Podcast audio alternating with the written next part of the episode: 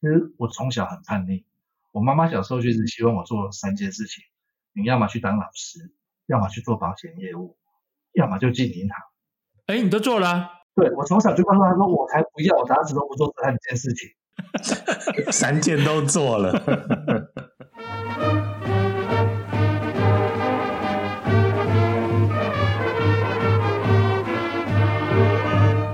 欢迎又回到建中乐器队十一届的 Podcast。呃，这一集什么时候上我不大确定哦，但是这一集是我们呃二零二三年录音的第一集哈、哦，也是兔年录音的第一集。那今天请来的贵宾呢，呃，有点特别，等一下我会介绍一下哈。那我们欢迎陈定， Hello，大家好。为为为什么我我会是比较特别啊？不懂。因为其实，在乐器队里面，你跟另外一个同学其实是我跟徐敬明认识最久的两个人。对，真的。三个吧，呃，我我记得陈义燕，我记得，林一杰，对我昨天就我今天早上就在想林一杰，但是我就不大确定为什么林一杰也是民权的哦、是的，对啊，对啊，我我哦，完了 啊！我今天早上在想这个开场白的时候，我早上在跑步嘛，然后在开场白的时候我就想到这一句，然后可是我林一杰就冒出来，可是我想不到为什么。对，那陈一燕我认识最久，陈一燕从国一就同班，那陈定我们应该是国三。国三国三同班，对对对。好，请陈定跟大家 catch up 一下你过去的一些大家可能知道不知道的事情。嗯、其实应该讲说，从高中毕业那时候，我有重考了一年。哦，那那时候是因为有一个有有一个很特别的原因，这个我我我想要等一下后面来讲，我先把整个时间序先送完。在高中毕业之后，我我其实一开始那时候上的学校不在台北，那我有一些因素我必须要回台北，所以我那时候选择了重考一年。那重考之后就考回台大农推，那刚好跟李仁豪同一届，哦，仁豪也是从成大再考回农推，哦所以我们刚好那时候一个枪社，一个对教组，我们我们那时候有两个组，那我们那时候大一刚好又又在同一班，然后又又相认，对。那不过其实说实话，我在大学的时候，我很少出现在系上跟学校，我其实是算翘课翘翘蛮凶的。哦，那这个这个原因也是等一下等一下一起讲。哦，那在大学其实我念了六年，我又延毕了两年，再来有考研究所，但是研究所我没有毕业。研究所我那时候没有毕业的原因，是因为我那时候的论文，我的教授想要把我的论文用他的名字去发表，他请我签一张同意书，我那时候我不愿意签，所以他就卡我卡我不让我我毕业。然后那时候我也是叛逆吧，就是我记我我觉得你们应该记得我从国中就很叛逆，嗯，所以嗯我那时候不愿意签，然后我就算了，我就休学，我就去当兵了。哇，好机车哦！那时候还没有一周刊哦，就论文抄袭的嘞。对对对，那时候那时候那个我们那个年代没有啦， 对对对，所以就哇，对是哦，他是连挂你名字都不愿意啊，一没有般不他就是要用他的名字去发表。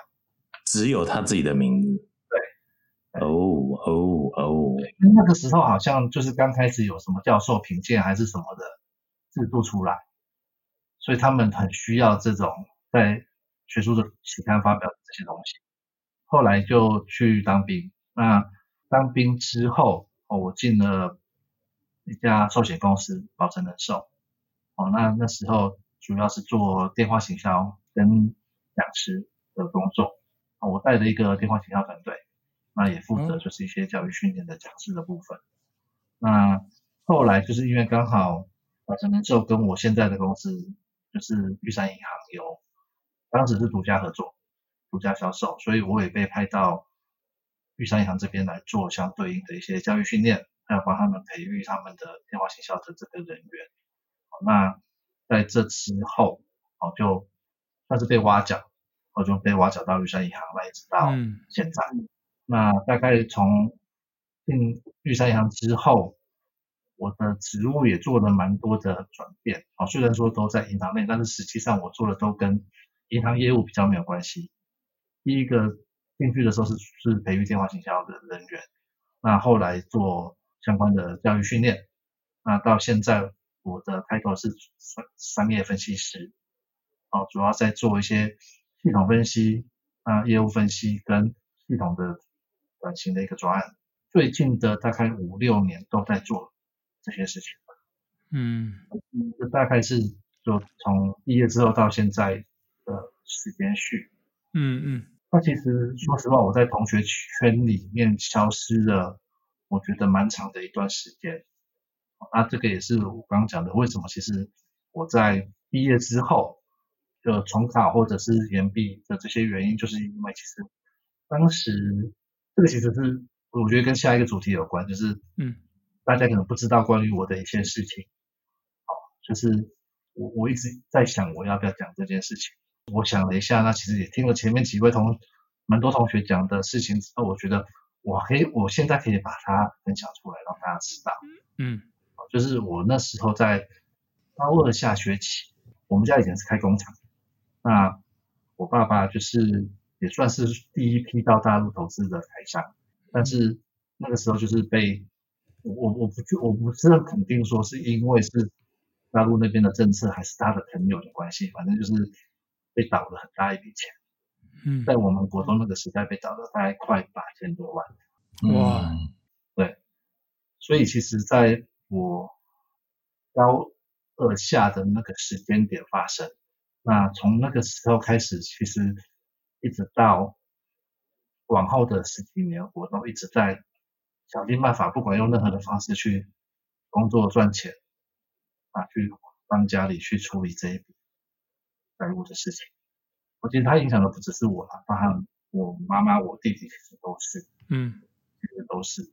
比如说，说真的，我觉得他对我的整个人生的方向有了很大的一个改变跟跟嗯跟调整。嗯呃，会会重考的原因是因为我在台北，我我我可能没有办法接受不在台北，因为我家里分享一个很大家可能没经历过的事情，我曾经在我家里，那有一群黑道闯进来，就拿枪指着我的头，那跟我问我说你爸在哪里？哇其实一开始盯人没这么大，但是我爸就是可能他想要用各种方式去、嗯嗯嗯嗯嗯去去挽回、去去救，对，那反而就是滚到最后，当整个事情爆发的时候就，就已经是这个状态嗯啊，包含银行、包含亲朋好友，对，甚至于那个外面黑道这种，所以我其实为什么我大学很多时间就是在打工赚钱，我其实我那时候做过蛮多事情的，哦跑跑快递，然后家教，去饭店，到后来我觉得我遇到一个还不错的老板，哦，我后来在一家咖啡店，哦他培育我当整个就是咖啡的那个吧台，那我也因此去考了咖啡的 bartender 的意式咖啡的执照。嗯在那个过程里面，其实我真的我经历了做了蛮多的事情。那其实不是我没办法毕业，不是我没我不想毕业，是我因为如果毕业就要去当兵，所以我必须让自己延毕，那我才有更多的时间嗯，就去延长你可以赚钱补贴对家对里去的去帮家里的的哦，时间，其实这个是算是我人生中还蛮大的一个事情。嗯嗯那其实在这边我也其实我很想感谢大家，就是在发生这件事情的当下，虽然我其实那时候男生嘛都是爱面子逞强，不想让人家知道家里有状况，那但是在学校在乐队里面，他我觉得他是我当时的心理状态里面一个很好人生的一个慰藉。嗯嗯，哦，在团练，跟大家一起团练，一起表演，一起出国等等，我觉得让我可以在当时我觉得没有不不崩溃的状态。我说真的，嗯嗯嗯，哇！所以你说你你那时候大学得到台北的原因，是因为家里的事情，你觉得你不能离开就对了。因为因为我很怕，就是如果我不在家里，那如果家里发生什么事情，我根本对没你有啊来办不法及处回来，对，理，对我来我没有办法处理。哇！我跳快一点，这个这个事情现在解决了吗？呃，这个事情大概解决了三四年。哦，三十年，那也拖也好久了，也也好久啊。对对嗯哼我，我花了十几年的时间在处理这件事情，因为呃那个时候的八千多万，你其实还有一些利息，嗯，对，这样滚下去其实是蛮蛮恐怖的。啊，当然不是只有我自己在处理啦，还对有我对弟，对还有我妈，对对对，就是家一起。哦，所以所谓的解决，真的就是把那些钱都还掉含利息都、啊哇，都还掉了。很很惊人，很惊人的数字。我哦那时候其实为什么我我会去做电话行销这个工作？我其实其实电话行销这个工作在我人生中也做的蛮蛮蛮占了蛮大一个篇幅，就是我透过电话行销去赚了不少的佣金。嗯嗯嗯，嗯，但是那时候真的是业绩压力大到是整个会胃溃疡，嗯，但是没办法，就是就是得撑。那你会走这条路的原因，也是因为就是在当下，你觉得这是赚钱最快的方式。对，如果做得好的话，所以你就也没有可能也没有太多选择，你就选这个就做下去这样。对，因为其实说实话，那时候你你你是在学学生，嗯嗯，你还没服过兵役，你要找到一个公司愿意让你就是这种正职的工作可以赚比较多钱的工作，那一般的业务不太可能。那电话行销公司当时，我觉得那时候那时候刚好也遇到，就是台湾在电话行销这个产业正在蓬勃发展的时候，嗯所以它不管是哦电话行销卖保险、卖信贷、卖房贷，甚至于卖手机门号、卖健康食品等等，它都有很大的市场跟相相对比较好的业绩。嗯嗯嗯，所以好奇问一下，你卖过什么东西？你刚我刚刚讲的那些东西，通通都卖，全部都有，我全部都卖过。我还卖过保呃保险就算了，保险是我后来比较主力的的的东西。嗯那我最一开始卖的是卖股票开户，因为那时候股票股票市场也不错，所以打电话去邀请人家来开户，每开一户我就有多少的奖金。嗯嗯，那后面嗯嗯、呃比较特别的，嗯、我觉得信贷、房贷那个就那个就很很很基本啦。好，信用卡这个我觉得很基本。比较特别的，像卖手机门号，例如说，呃，陈建华的手机门号是零九三三四五六七八九，嗯那我就告诉你说，诶，我现在有一个零九六六四五六七八九的门号，跟你的末六码一模一样，诶，你要不要办给你家人使用，办给你女朋友使用？哎，会蛮吸引我的，对对对，就这样子也可以去去去卖一个门号。那对，你要不要再搭一只手机？嗯对，那我们有各种不同的方案，不同的费率可以选择。嗯嗯嗯，那也卖过奶粉，蛮多样的。我觉得其实那个时候算算蛮好玩的。所以你是不是卖的特别好，所以就被拉去做？哎，你卖的这么好，不然你教教别人怎么卖？所以反而就嗯就是踏到教育行销那一块。是没错，所以变成到后来去当了电话行销的讲师，然后去教新进的同仁，然后甚至于到不同的产业去教。嗯嗯哇哦，那也因为电话行销，我认识了我现在的老婆，嗯，嗯啊哼，OK，我跟她算是同时，那时候我还没毕业，我还在我还在工作，呃，应该说我还在上学上学的状况之下，我去了电话行销公司，那她刚好跟我是同期的，一起进公司的同事，嗯嗯哼，那我们两个算是表现相对比较突出的，所以我们两个一直在互相竞争，嗯就是因为你做得好，你可以晋升到厅里的，嗯嗯你嗯，不用自己打电话，你只要负责教跟管下面这些人，但是他们的业绩你可以抽成。嗯嗯嗯，对我们就是互相在竞争。那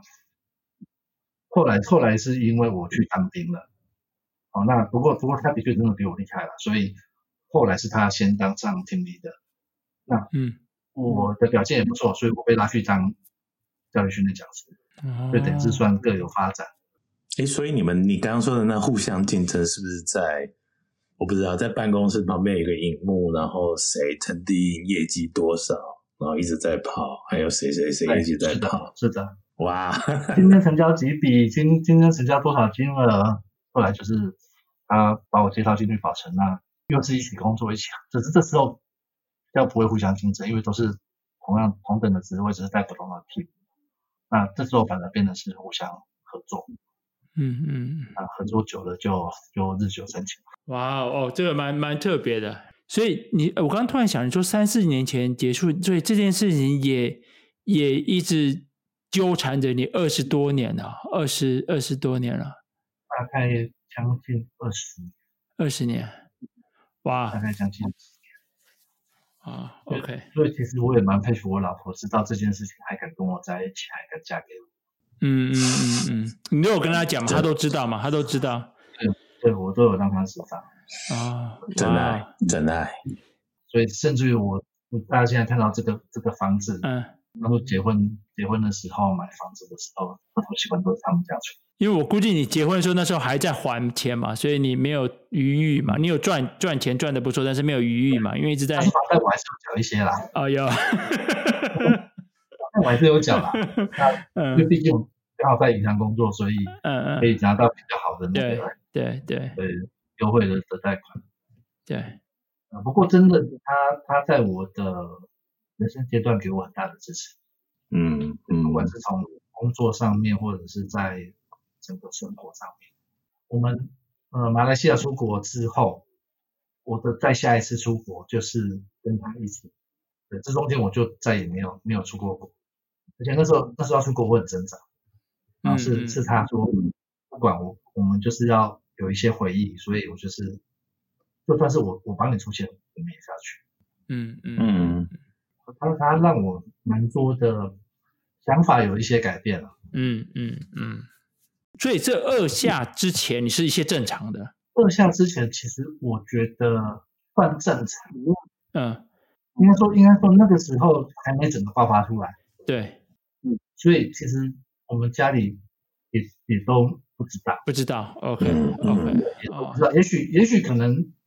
可能高一或甚至于国三就已经对，但有是你一不些知道事嘛，情你不在知道，在发生，只是我们不知道。对对对。高中的时候，我记得你吹萨克斯风嘛，我没记错的话。对，所以在那个年代，你其实你你经济压力不大的，你看吧，就是你看吴志环都感到经济压力，你说现在我我们我们我们那个年代一个吹嘴要四千多块，很贵啊，其实是很对贵的。对，我们吹铜管的不知道了，我一个一个长号然的后几百块而已啊就几百，我记得是两百吧，三两百还三六百之类的，对，你是 tube、tube 吧比较多，比较重一点，对。所以，所以明显你那时候其实没有特别经济压力的，你还可以拍拍吴志环的肩膀说，如果钱不够的话，可以去吹，不用不用钱的，对。应应该说，其实那时候会选萨克斯风，是因为我们国中的时候我就是吹萨克斯风，嗯，对对，然后那个时候我觉得，因为我们那时候我们那时候的乐队班其实是为了要分班用的，其实它为了不是真就是的要训对练你的音乐跟就是乐 A 段器班要用乐队班来来演示对的，就对就说名义啦，对对对对对对。那只是那个时候，我觉得我对乐器是就有一点点兴趣。嗯嗯所以那个时候的，不管是练习或是呃那时候升旗招会的时候，其实我觉得我还蛮认真的。嗯但是我知道那时候大家其实都只是做做样子而已。哎、对我那对那个时候你为你为什么选萨克斯风那时候哦，其实我想吹小号，啊？但是那时候的那时候教练说，嗯，第一个你你那时候长得稍微比较高一点点，那 tenor 也比较大只，所以需要有人吹 tenor。哦，OK，那第二个是你的牙齿不整齐，所以你不能吹小号。哦，真 的哦、牙齿不整齐不能吹小号。我们国中教练说的，哦，我们下次问一下吴志环好了 OK，OK， 他就叫我去吹萨克斯风。我那时候那时候其实也没太大的想法啦，就哦 OK 啦，那就萨克斯风。那只是嗯哎吹了也有兴趣。那其实我们高一的时候是月考前十五名才有嗯可以去做乐队甄选，但是其实还有另外一个条件，就是如果你曾经是乐队，你也可以。哦，真的你啊有基础，所以对，嗯有这个条所以我件吗啊那时候对，所以我那时候去的时候，我我高一其实并没有前十五，嗯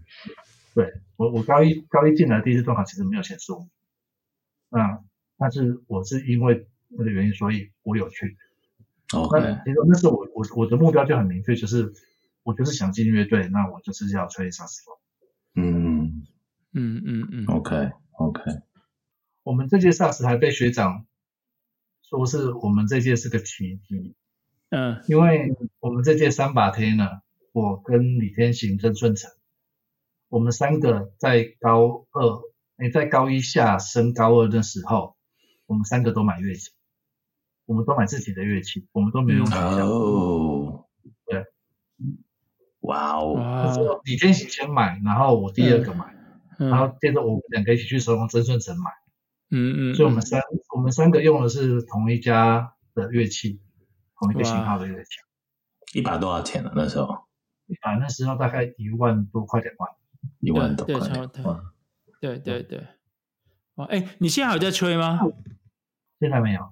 ？OK，曾经曾经应该说，我其实一直到大学那时候，我都还有在在练在吹。那我也有去校友团，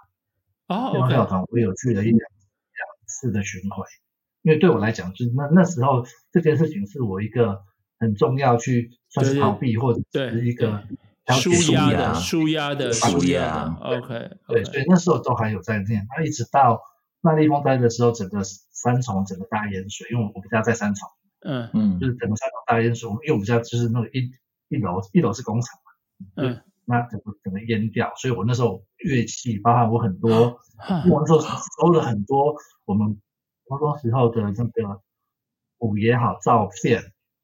啊，很都多淹的信掉件等等，全部都就都淹掉，我那时候真的超难过的，哦那，乐器拉出来，整个是里面全部是泥巴，嗯完全连修都没办法修，哇，就从那之后才才断掉。太断掉了，OK，我感觉你对音乐应该还蛮有兴趣的嘛，对不对？因为印象很深，有一张照片是我们在高一的时候，可能还有跑回民权国中，然后有拍一张照片，然后你背着一把吉他，所以你高一是吉他社，对不对？你还记得哦？我记得那张照片啊，对，就是还没有进乐队之前，我有去吉他社，那时候应该是民谣吉他社吧，民谣吉他社嗯有去了几次，对，有练了几次，对啊，所以你对音乐应该是蛮有兴趣的。算是有兴趣的，因为把妹方便嘛。 对，那个那个年代背个吉他把妹，就是对对对对对对，后来后来发现萨克斯风更好用，比吉他好用。因为吉他太多人会了，对，那你有成功过吗？这段可以剪掉，没有关系。没关系，我一切坦诚，而且我老婆每一集都都跟着我一起听，她叫我一定要讲一件事情，就是我们不是去马来西亚巡回嘛。嗯，对，然后在怡保那一站，怡保的那一站，我有遇到一个就是也是萨克斯风组的，应该是他们的组长。嗯，那天因为他们也先表演之后才换我们表演，所以我们表演完已经是十点多十一，我记得好像快十一点。然后因为那时候我跟潘文华是负责就是乐器要上车，我们是气那时候是负责气管的部分，嗯然后所以我们没有跟着大家的游览车一起回来，我们是坐那个当地的老师的车，他载着我们回饭店。然后路上就刚好那个那个萨克斯风的组长跟陪着我们一起回来，然后他其实是当地华当地华侨，很有钱很有钱，就是整个马来西亚三分之一的锡矿是他们家的。嗯哦，很有钱。然后回来之后，我跟他就是通信通信了大概两三年的时间。哦，所以是个女生，这个女生一定是啊，一定是是啊个很漂，亮的女生，嗯小我们一届。然后那时候我就说，要不是因为她去澳洲念书，然后我又不小心把她的澳洲的地址弄丢了，没有办法继续来往的话，搞不好我现在应该在马来西亚吧。习矿小小开了。对，那时候可能不是少奋斗二十年，是少奋斗一百二十年，我都跟我老婆这样讲。所以后来就因为你地址弄丢了，所以就因为那时候还是写信的年代嘛，对不对？对，那时候哦所以那时候都还行，那时候还也没有 email，对对对对对，我觉得这真的是阴错阳差了。然后他后来他有一次来台湾，我们那时候不是都有留那个电话给他们，嗯我不知道你们有没有留，我们那时候还有他们有跟我们要电话。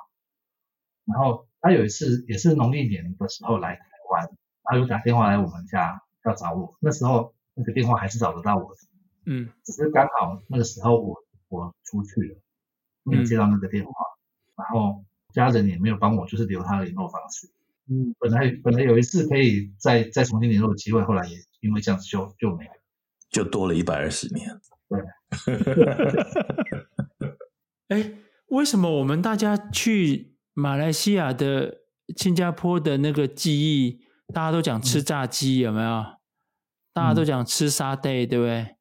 妈，只有对你有把妹，有别人有别人知道吗？有别人知道吗？潘文华应该知道，因为我跟潘文华睡同一间。啊，然后有有因为有其他人跟你一起把妹吗？杨生啊，嗯，杨生把妹把到人家，我们要走的时候，人家还来机场送我们鸡耶、我完全没有不人知送道。鸡、欸。对他啊，他我们之前访问他但还不意没外嘛，说，对不对？对，不意但外，太意多外了，他不知道怎么，对他应该他应该不是不是不想说，是因为太多了，每个时段都太有多。了啊，对啊，有有有每个机场都有啊。也、他嗯他那当是晚也他哦，对，因为对因为那天晚上我还偷溜出去，就是那个女生开了一台车来接我去他们家吃宵夜。啊，对，那天晚 上大家都应该都睡觉，十现在十二点多了，回到我们饭店十二点多了，还派了一台车，而且那是我这辈子第一次坐那种加长型凯迪拉克，嗯，嗯，然后去他们家，然后从从进他们家那个算是警卫亭还是大门之类的，开到建筑物要开十分钟。那天有发生什么事情吗？还是其实锡矿已经有第三代小开在那边，并没有啊，然后应该也姓陈哦，没有没有不是啊，并没 有。你的话，我的话就就不在这里了。对对，所以你们就有盖着棉被纯吃宵夜就对了。嗯， 有的话不在这里，因为因为可能被暗杀掉了，怕财产继继承会有问 题。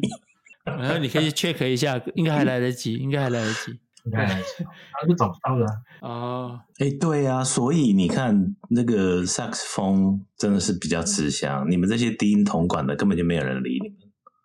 高中你跟谁比较熟啊？老师说，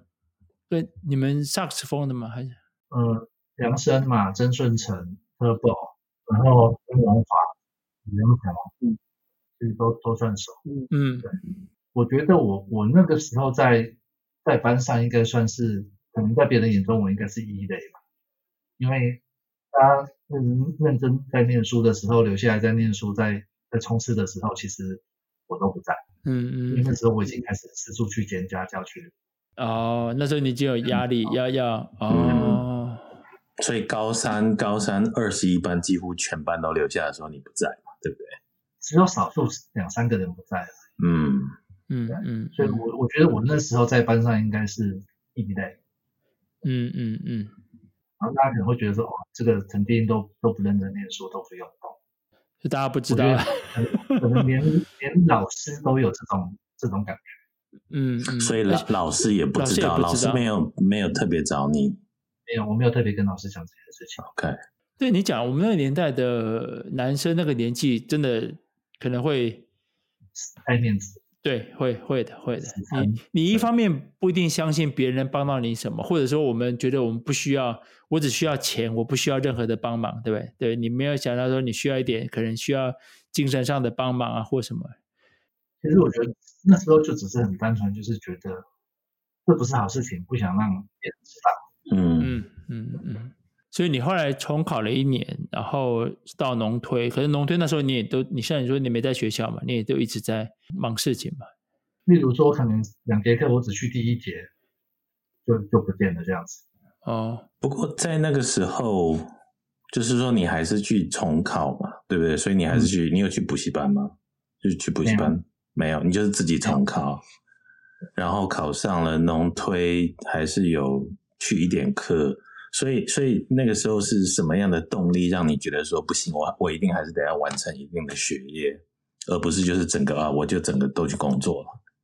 其其实我原本我原本是想要就是整个出去工作，所以我妈一直觉得说，不管怎么样，就是不管家里怎么样，那她也还在工作，她其实也还有一定的那个，那她希望我还是要把该有的学业要要完成。嗯那我我我自己是我自己觉得是啊，我因为我如果不念书的话，要去当兵，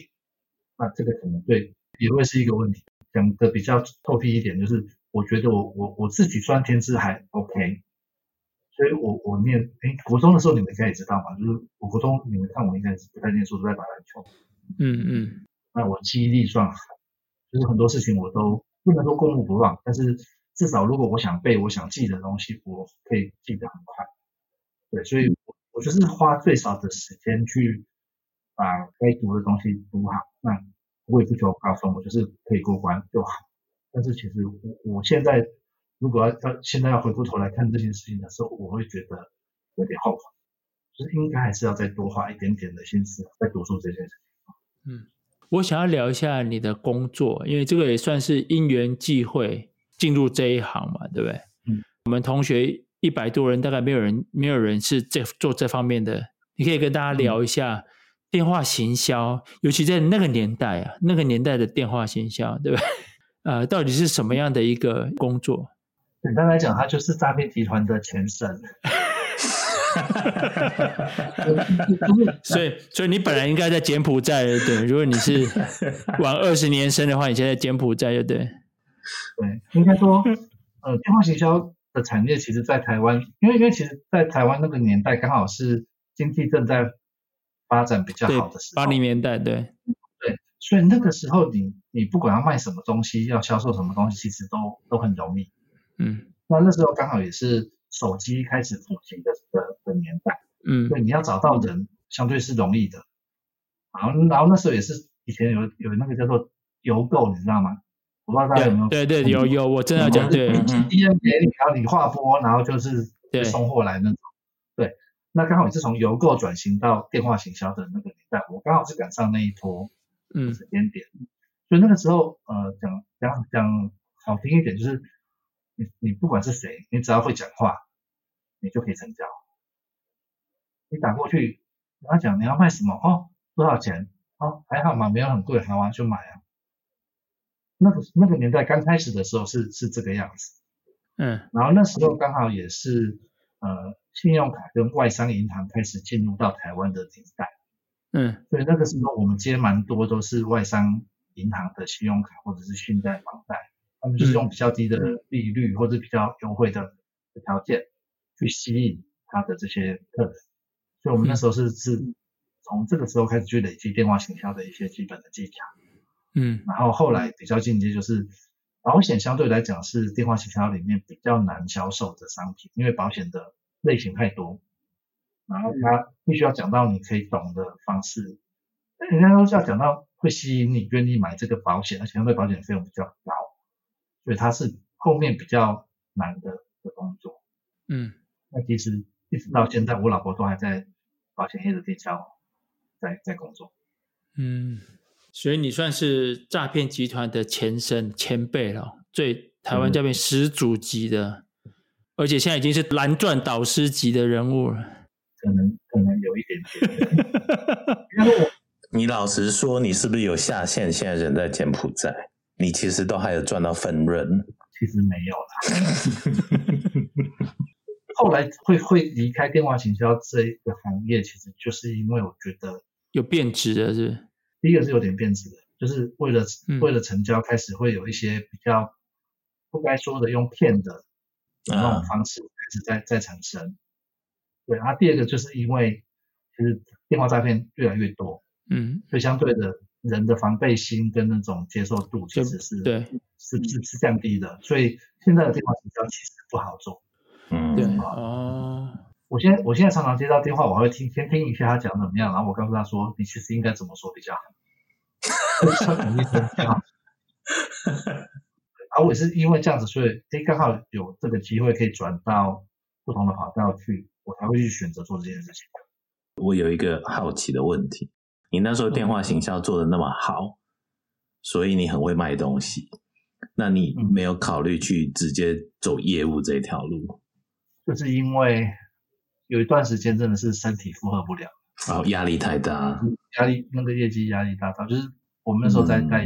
电话行销 team 的时候，一个 team 一个月可能是几千万的的的业绩就背在你身上，久了真的是那个压力真的真的是很大。嗯嗯嗯我觉得也是因缘际会啦，就是那时候会想要进银行，也是觉得说相对是一个比较稳定。那嗯那个时间点刚好也是，其实已经呃还到一定程度，嗯，就是那个那个没有没有一开始的那个压力那么大，也还到一定程度。就你有看到镜头，对不对？对你对对对对，那时候有看到镜头了，那也觉得说，可能也要为未来的职涯做一些改变。嗯对，嗯所以那时候才会选择进银行。我妈妈自己在银行业，嗯其实我从小很叛逆。我妈妈小时候就一直希望我做三件事情：你要么去当老师，要么去做保险业务，要么就进银行。哎，你都做了啊、对我从小就告诉她说，我才不要，我打死都不做这三件事情，三件都做我了，全部都做了，跑不掉。在保险跟银行业当老师，对完全完全没跑掉。 ，OK。你聊一嗯下你现在做商业分析，我不知道，因为我其实我在以前在投行工作的时候，玉山银行这是我在台湾大概最大的客户之一，所以以前我长跑你们民生东路总行，对，就是、嗯哦嗯就是那个西华饭店旁边嘛不，是在西游旁边，对对对对，我想聊一下，说你你所你做的所谓的呃商业分析，就 business 的嗯 analysis 的工作，到底是什么样的工作？呃，其实商业分析分两个两个领域啦，嗯一个比较偏向是说你透过一些数据的分析或者是商业模式的分析，去帮公司做一些呃业务上的决策，这个是比较偏向有点像是统计分析那一块，然后做商业嗯嗯决策的。嗯那我做的是另外一块是比较偏系统面的，啊，我比较做的是像系统整合的分析，嗯或者是系统流程、系统再造，或者是核心转换这一种的分析。举个例子来说，我之前做的一个比较大的案子，就是你也知道，银行的发展它会有各种不同的产品线，嗯嗯嗯那各个产品线可能都会有自己的核心的账务主机。例如说，简单来讲，银行存款会有一个存款账务主机，信用卡会有一个信用卡的账务主机。嗯那这两套系统，因为它各自的发展、各自产品线，它可能会在这两套的系统里面都会存在着使用者、顾客的一些资料。嗯可是，可是这两套资料之间并没有互相的的串接。嗯也就是说，假设你的你搬家了，你去改了你的信用卡账单地址，可是你银行这边的可能不会改，嗯那就会造成很多资料不同步，那甚至于有一些资料是新盖旧等等，会有很多的问题。那我们之前就做了一件事情，就是把整个银行所有的，因为我不可能把这两套系统合成一套，所以我只能在这两套系统之间架出可以让他们之间基本资料互相沟通、互相更新的这个机制嗯嗯嗯跟做法，让以前是两套混乱的资料可以慢慢的同步，慢慢的变成是一致的。那这样子对于未来你不管是使用这些顾客资料，或是顾客在体验上面都会比较好。为什么这银用银行户头跟信用卡系统这么分开？为什么我会注意到？因为我在台湾，呃，我我的账户都是汇丰的，那、嗯呃我在台湾的账户以前都主要是银行而已。然后这次回去，我办了张信用卡，然后就开始在在刷卡，然后后来有有点问题，然后我要登录，然后我竟然登录里面找不到信用卡的东西，然后我的理专才跟我说啊，呃，对不起，我们的信用卡是另外一个网页，你另外另外一个一个就地址对，然后你还要另外去登录，呃，就是去去 register，然后这个。哦，然后完全看起来像两家不同银行一样，我就说靠腰怎么会？我是我在最近这两个月才发现这件事情，为什么啊？应该说，在台湾的银行普遍都有这种状况，就是各自产品线各自为政，哼，因为你你你存款赚的钱是是存款部门赚的业绩，你信用卡部门赚的钱是信用卡部门的业绩，它这两套系统跟它平常的运作机制又完全不一样。嗯所以它一定是分开建立的。但是大家都没有一个概念，就是说有些东西，没错，业务是分开的，可是有些东西是应该是共通的，像顾客的基本资料就是应该是对啊共通的对啊，对。但是很多银行就是各自，因为一开始在建的时候没有想到，嗯嗯嗯，所以各嗯自发展，而且发展的越久的银行，这种问题就越严重。哦，我之前来美国前啊，就是因为会计师那边是建议，就是说我没有用的账户啊，有一些很多小时候开的账户，或者是刚出社会开的账户，都都没有在用嘛。那因为来美国到时候会被查税，你只要有账户的，你都要摊，那就会变得很麻烦。所以他就建议我在出出发前，把一些真的很多年都没有用，以后也不会用的都解掉。然后我就跑了好几家银行。然后那个解的时候，那些账户他们都要花很多的精力去处理，因为那个都是非常旧的系统。那我就记得那时候有个行员就跟我说，因为客户资料或银行的系统，因为它一方面太古老，二方面就是说它它其实很赚钱嘛，它是银行的命脉之一，所以只要用的好好的东西，都没有人要去动它，没有人敢去动它。你说你要 upgrade，你要更新，没没没没没，它现在用的很好，你你不要动，你不要动，而且相对比较保守，所以那些系统就是从三十年、四十年前一直到现在都还是同样的、同样的系统，完全没有改变。为什么没有出问题，大家不是很确定，但是至少它没有出问题。 Right, right, right, right, right. 对对对对对对对银行最怕的就是账出问题嘛，对，嗯，然后账出错就是大事。嗯那所以能不动就不要动，除非真的它不能用。像像其实我们这几年为什么要做这些事情，就是因为其实现在数位发展越来越越多，嗯那但是你旧的系统要接很多数位新的东西进来的时候会接接不不住上，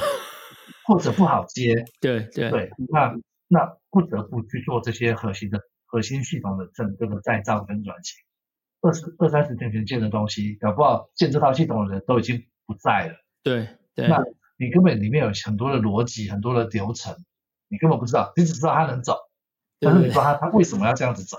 对所以你全部要重新考古，然后重新去去把它再整理出来，然后再依据现有新的流程去梳理。那其实也很多系统会有一个状况是，哦，我建好之后，我有新的业务进来，我有新的东西进来，我就是我不会去改它的基本，我是直接用叠叠的方式把它一直叠上去。嗯嗯嗯嗯，那这样子其实是不好的做法，因为你叠的越多，你你未来要要处理它就会越复杂。啊，如果你嗯愿意是、哦，因为有新的流程进来，我把整个底层一起动的话，其实会比较好。那其实我们现在就是在在想办法在在做这件事情。嗯那另外一个嗯状况是，很多业务单位它会有很多资讯的需求。哦，例如说，哦，我现在有个新的产品，我想要一个什么样的给给顾客在网页上一个什么样的流程，可以让他自己去去申请也好，或者自己去做也好。可是他只知道他的业务，他他他他讲出来的需求，IT 可能没有办法那么容易的理解。嗯，所以它当然有很多是业务单位提出来的需求，IT 做出来之后，或者厂商做出来之后，他会说我不是要这个样子。嗯那这就是我们现在的工作，就是说我们懂一点，我们懂懂业务，所以我们会去跟业务去去梳理、厘清他所有的需求的细节是什么，然后我们把它转换成厂商或者是 IT 开发人员听得懂嗯的的方式去跟他们做做沟通啊，去确认。那开发的过程当中，我们就会开始进入去看他们开发的状况，然后去做相关的测试，去确保说我们提的需求跟你开发出来的东西是一致的。所以你的 KPI 就是要 make sure 这事情把它解决，你不是只有对出一张嘴而已，这这是你的 KPI 要把它做做好就对，你算是 project manager 的感觉就对了，但是这个中间就是其实出嘴比出力多，嗯嗯因为你嗯就是脑袋一直在一直在想要怎么去去解决这个这个问题。那甚嗯至于有些说、哦，其实业务单位提出来的流的流程也好，或是他的需求根本不合理，嗯，做这个东西根本没有人要用，根本不好用。嗯，你不能说哦，我觉得这个东西对我的的这个产品或者是这个流程很重要，你就非得做不可。其实，因为商商业分析师他有一个很大的责任是你要去阻止没有效益或者是不合理的那种系统的的需求，办公室去节省掉你不该有的开发成本跟维运成本。嗯嗯嗯我们我最近这几年都在做做这些事情。嗯听起来其实也有点像 Lean Six Sigma 里面的一些 Lean 的 process，right 类似 process improvement。嗯，所以你会做这个工作，有是不是有部分原因？因为你在玉山做了很久了，所以而且从业务做过来，所以其实你很熟悉整个内部的人了，整个内部的思维的逻辑的方式了。其实我我觉得没有，我觉得这这有点是特质。嗯嗯，因为这嗯件事情，这件事应该说要做好这件事情，你除了 domain know how 之外，你最重要的 skill 其实是沟通。嗯嗯嗯你怎么去，你怎么去透过沟通去理清楚双双方面的 gap。那沟通这件事情，其实我在电话行销的那个年代，我觉得我我有很多的训练跟学习，所以沟通的这个这个方式跟沟通的技巧，我觉得是相对是是好的，嗯所以比较容易去做这件事情。嗯嗯，所以你你这之前电话行销那方面的经验是有用，所以当面跟他讲没有用的话，你就说等一下我打电话给你，我电话行销比较厉害。对，没错。当你讲讲不通，我电话跟你对讲比较，快。我到隔壁房间打电话给你。对， 刚好想到我下一个问题哦，你再下来的计划会是什么？应该说，商业分析师这件事情在台湾目前有开始慢慢被被重视，嗯因为各个银行其实台湾的银行其实发展时间都差不多，到现在大概都是二二三十年、三四十年的时间，所以其实对于系统转换这件事情有一定的的需求。那我自己其实目前来讲，我应该还是会待在玉山。其实我觉得最大的原因，这也是我自己觉得蛮，也不能说后悔啦，就是小时候不懂事造成的结果，就是我的英文很不好。因为你们都知道的那位国中老师，但我对英文有非常大的控制，对对，被他害死。因为他我非常的有那种抗拒性。从高中开始，我的英文一直一直都都很不好，那一直到后面，我其实是有点抗拒去学英文的。可是你现在如果真的想要去走，不管是外商，不管是顾问公司，你英文不行就就是不行。嗯，对，我觉得这这会变成是我未来的一个。再加上我觉得一个很大的一个限制，嗯嗯嗯嗯。但是你接下来的计划会是继续走 B，还是你会有兴趣 explore 在银行不同的角色呢？其其实我我到现在对工作的看法，我会蛮蛮随遇而安的，嗯嗯，就是我能做的事情，我能够做的贡献，我就努力去做。嗯嗯。那至于说你要我做什么，即使你要我去做一个我完全没做过的事情，我也 OK，因为我觉得我自己的学习能力或者反应的的能力、逻辑，我觉得都还蛮好。嗯，嗯要毕业这件事情，以前台湾也也没有人知道什么叫毕业，嗯我们是自己去找国外国外的那个课程，那英文不好，所以我我用了 Google 翻译，己翻边翻边看，嗯嗯，嗯嗯。去把这套东西弄出来。啊后来台湾才有开始有一些补习班或者是一些哦，是哦，OK。讲师哦来开始教哦毕业认证或者是毕业 license 这些东西，嗯嗯这是有的啊，就是后面几年才有，但是我们其实自己是自己自己开始先去学，那其实即使到现在，我们都是很多自己都自己都还是自己在摸索，所以我我是觉得都还 OK。嗯嗯嗯，其实我们大家就差聊了差不多了，但你你的故事还是比较特别，因为我们刚刚花很多时间聊一嗯些我们完全不知道，但是这件事情是等于是贯穿了你过去二十几年的生活嘛。你来帮我们做个结尾，其实我觉得刚人生其实就是一直往前走，它是没有办法回头的。那自己做的决定也好，或者是发生的事情也好，就是也不要去后悔或是觉得遗憾，嗯我们就是好好的往前看，往前走，那把握当下。我觉我觉得啊，事事就是不能尽如人意嘛，啊，就是无愧我心就好。 ，OK OK，谢谢，今天感谢陈弟的分享啊，就我自以为认识他很久啊，就反而是最重要的事情我们都都不知道，但先感谢你，你跟我们啊聊这么多的事情哈、好，谢谢谢谢谢谢谢谢谢谢谢谢，谢谢，晚安。